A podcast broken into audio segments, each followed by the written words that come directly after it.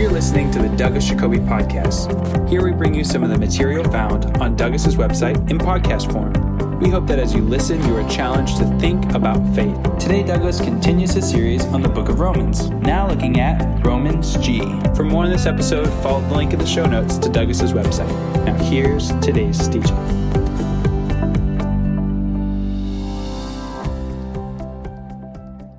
Welcome back. This is Podcast G. We'll continue our study of Romans chapter 3 because I'll be commenting on that concatenation of sin passages, verses 10 to 18. Let me read that one more time.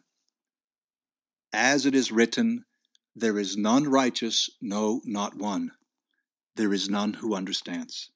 There's none who seeks after God. They have all turned aside. They have together become unprofitable.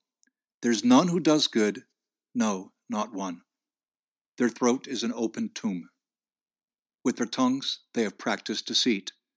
The poison of asps is under their lips. Whose mouth is full of cursing and bitterness, their feet are swift to shed blood. Destruction and misery are in their ways, and the way of peace they have not known. There is no fear of God before their eyes. It's such a harsh picture. It makes you think of Sodom and Gomorrah, doesn't it? Genesis 19 or the wicked men of Gideon, of uh, Gibeon in uh, Judges 19. In fact, it sounds like the wicked men of Psalm 10, Psalm 11, and Psalm 12. But Paul's purpose is not to catalog the sins of the dregs of humanity. I mean, he is concerned with the worst of sinners, but he's concerned with everybody, with all of us. So we can let ourselves off the hook a bit too easily if we say, well, I haven't done that. No, I haven't done that. Well, I've never done that. I'm a pretty good guy. And that would be to really get the wrong end of the stick, to misunderstand Paul completely. He's reasoning that all of us are in a hopeless spot Jew, Gentile, religious, non religious, it doesn't matter. We're all in a hopeless position without God. The apostle wishes to stress what a mess the human race is in.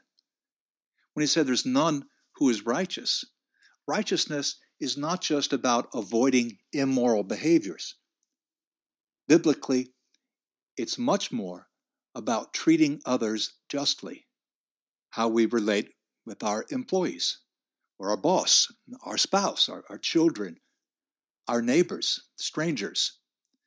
So, righteousness is not just about being moral, it's about being ethical. Morality is about good and evil, right and wrong. Ethics is applied to our relationships with others, it's how we interact with people. So, righteousness is much more ethical, I think, than, than most Christians realize. When he says there's none who has understanding, everyone has some understanding. Paul's not contradicting himself back in chapter 1. He says that there's certain things that can be understood about God because God has uh, made them known. So it's not that no one has any understanding, but we suppress it. We lack knowledge, wisdom, perspective. He says that no one is seeking God. But of course, this is a general description. That is the way most of the world is. If you stop a random person at the shopping mall or the bus stop, you ask them if they're seeking God, they will say no, or they'll indicate no. Only a small number are seeking God. So, as a generalization, it's true, most are not seeking God. Like the two parables about the treasures and the pearl in the field in Matthew 13. One seems to have stumbled upon it, another was actually seeking for that treasure. And I think most people more come across it. They stumble on the truth, or a Christian reaches out to them. There aren't really such a large number of people seeking. And so, once again, this criticism is true. They've all turned aside. We have veered off the highway of holiness. Paul accuses us of being unprofitable. What is our impact? Not just what does our life amount to before we're Christians, how about now? What difference would it make in the world if I uh, was not alive? If I were not a member of the church? If I were not trying to be a disciple of Christ? He says their mouths are open graves, their throats. We think of the foul smells that could come from a corpse, an open grave. But there's something contaminating about the grave, particularly in the Jewish world. It's unclean, it's dangerous. In contrast, we are called to have gracious speaks, Colossians 4, lips that bring healing to others, as the Proverbs often insist. Paul mentions deceit. We are called to complete honesty. Our words need to be wholesome, not poisonous. Do we realize how we can affect others by the things we say? And Jesus reminds us that at the judgment, we'll be judged not only for the general drift of our lives, but for every careless word. Cursing. Perhaps we've never actually cursed someone using a formal malediction or going to a, uh, a witch doctor and, and getting the, the ritual words for a curse, but maybe we've wished it in our heart. Maybe there's a, a current of malice. Bitterness. Look at Hebrews 12. Bloodshed. They're, you know, they're quick to shed blood. In the world, often the lives of people are considered very cheap. The needy are sold for a pair of sandals, as the prophet Amos points out. People are used, things are loved. Instead of using things and loving people, the human race has that one backwards. Destruction and misery mark their ways, the consequences of sin. Our world is not just alienated from God, the alienation applies to relationships with others, and even ourselves. This is a triple alienation. We're separated from God, we're separated from one another, and we're even separated from ourselves. We're in two minds and caught in a terrible struggle. There's no peace. No peace for the wicked, as the prophet Isaiah points out. This also is a consequence of sin. We're missing out on the wholeness, the shalom, the health, how are you feeling, brother or sister? Spiritually, how are you? Are you at peace? There's no fear of God before his eyes. Think of all the fear of God passages like Job 28 28. The fear of God would prevent us from, from drifting into these kinds of behaviors. It's when there's no fear of God that you end up in a Gibeon or a Sodom. Okay, Let's carry on with the chapter, verse 19. Now, Paul says, We know that whatever the law says, it says to those who are under the law, that every mouth may be stopped and all the world may become guilty before God. Therefore, by the deeds of the law, no flesh will be justified in his sight, for by the law is the knowledge of sin. Now, you've probably noticed I'm not using an easy Bible version like the NIV. I'm doing that because sometimes we miss the flavor of the apostles' words when we use a paraphrase. NIV is somewhere between paraphrase and strict translation. I, I, I, like to use stricter versions for more serious study, and I think this series on Romans is more serious. Well, that every mouth may be stopped that no flesh will be justified. When it says no flesh, it's certainly not a way I would put it. But biblically, that's a phrase that refers to all people, Gentiles included with Jews. So all flesh, no flesh.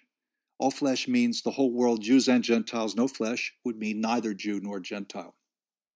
So Paul has illustrated that mankind is thoroughly sinful and the, although the law reveals God's righteous standards and makes us aware of sin, the law cannot justify us. So, the, by the deeds of the law, no one will be justified. By the law is the knowledge of sin. So, the law is serving a, a, positive function. But it's not actually justifying us.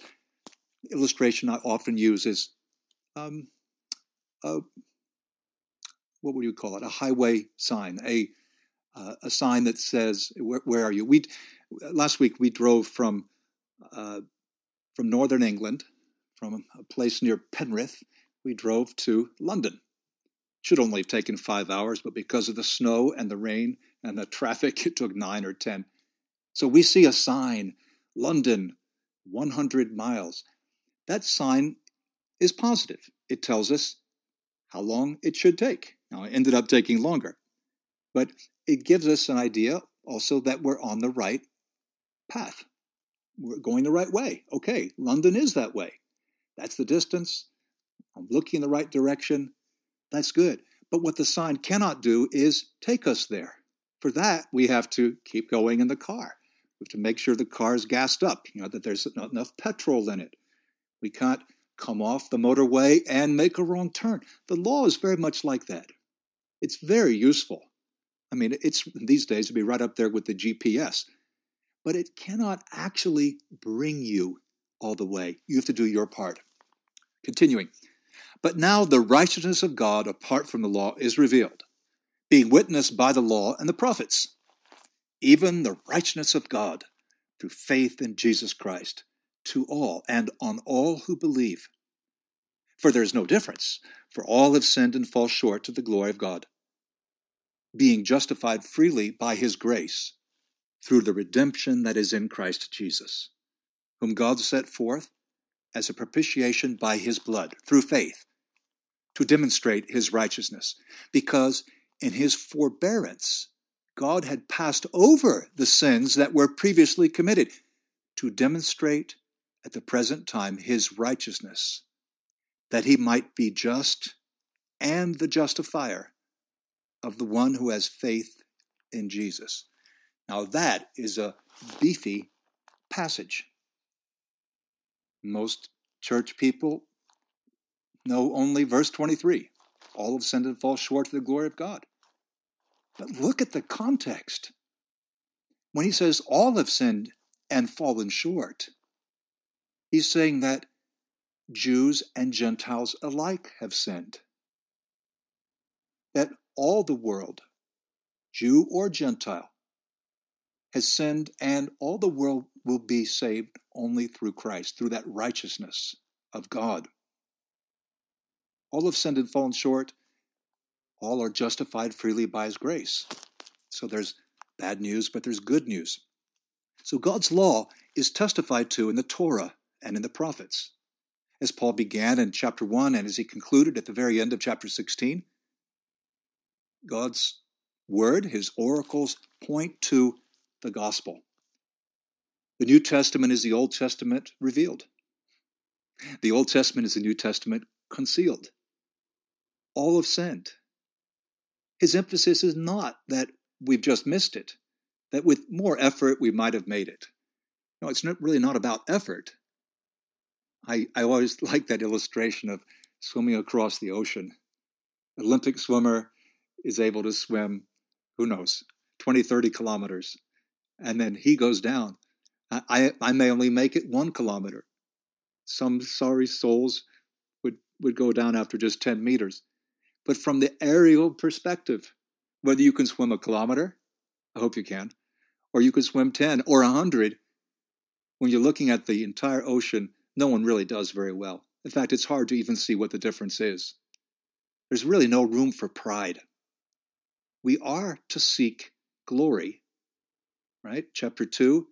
But Paul is saying all have fallen short of the glory. It's not just because we're sinful. I think it's in part because we're not seeking. We're not seeking the right way. We're not seeking first. We're all justified through Jesus Christ. This is free justification. God's not holding back or grudging. And then verses 25 and 26, there's a great timing in all of this.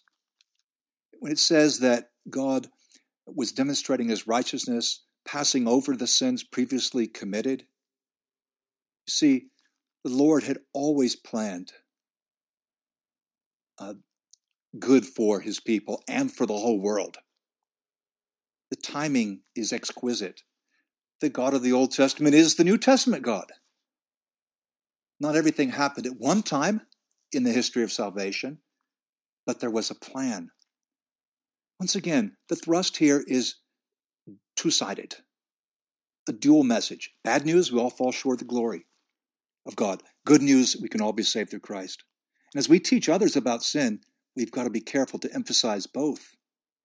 And if you're sharing Romans 3:23 with someone and talking about sin, be practical, that's a great thing to do, but don't leave out verse 24. Even better, look at the paragraph. It's true, some dwell too much on sin, discouraging seekers and maybe reinforcing a negative concept of God, and others emphasize the good news too much. What I mean is, they lightly skip over the call to obey, to truly follow. Jesus preached repentance and forgiveness of sins, the bad news and the good news. So I guess the question for me is in my evangelism, do I soft pedal sin? Or do I dwell on it too much, inordinately? I want to have the balance that I see in this passage. Paul does not say that we don't have to be obedient to be saved, quite the opposite. Not being justified by law doesn't mean that we, we get to follow our whims and God will be pleased with us whatever we do. No, obedience is it frames Romans back from in, in Romans 1 5 all the way to Romans, I think it's 16 25. We have to obey. But righteousness comes apart from the law. Our weakness is that we tend, because of Protestant conditioning, we tend to read this as apart from obedience. But we can't be righteous apart from obedience, because obedience is part of faith. To say that we can be righteous apart from holiness is wrong. Without holiness, no one will see the Lord. Hebrews 12. So that would be a serious interpretive error to confuse the words law and obedience. And then the last passage. Where is boasting then? It is excluded. By what law? Of works? No, but by the law of faith. Therefore, we conclude that a man is justified by faith apart from the deeds of the law. Or is he the God of the Jews only? Is he not also the God of the Gentiles? Yes, of the Gentiles also, since there is one God who will justify the circumcised by faith and the uncircumcised through faith. Do we then make void the law through faith? Certainly not. On the contrary, we establish the law. And once again, permit me to circle through one last time more slowly at this final paragraph. Since everyone has sinned, there are no grounds for pride in religion. I think that's what he's saying. You know, where is the boasting? There's no grounds for pride. I mean, if to be rescued we have to swim across an ocean and the Coast Guard picks you up, maybe you've swum a kilometer and you've drifted another kilometer, uh, there's no pride. You don't say, well, I you didn't need you. Of course I needed you. Thank you for picking me up. Well, you know, I, I made it a whole kilometer, or I came 10 kilometers on my own. Yeah, but you're drowning now. There's no room for pride. It's, we get in a really bad place when we compare ourselves to others. And then there's a strange phrase in verse 27 boasting is excluded. By what law? Of works? No, but by the law of faith. Now, the NIV, I believe, renders this as principle. And that word in the New Testament, nomos, can be translated uh, principle, I suppose, but it's the normal Greek word for law. So I think Paul is actually, in a way, he's, he's playing with words here, making a very serious point.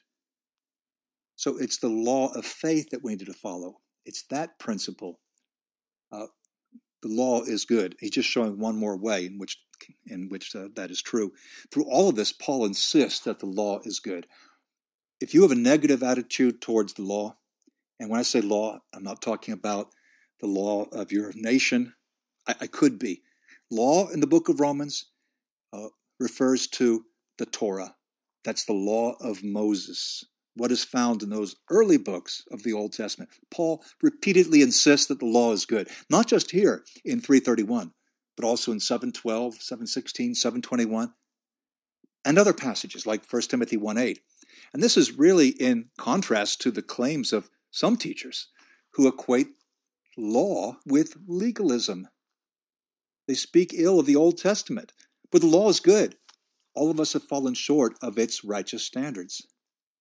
So, do I take pride in my religion, my religiosity?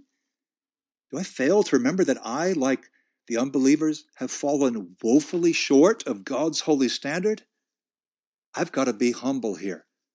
And Paul influences us in this way, thus preparing us for the key chapters on justification by faith, which are chapters 4 and 5, and his favorite example, that of Abraham. And that's where we'll pick up in the next lesson. Thanks for listening. We hope you enjoyed Douglas's teaching on Romans. For additional notes and resources, be sure to check out Douglas's website in the show notes. The website has hundreds of articles, podcasts, and videos you to access for free. You can also become a premium subscriber and gain access to thousands of online resources from Douglas's teaching ministry.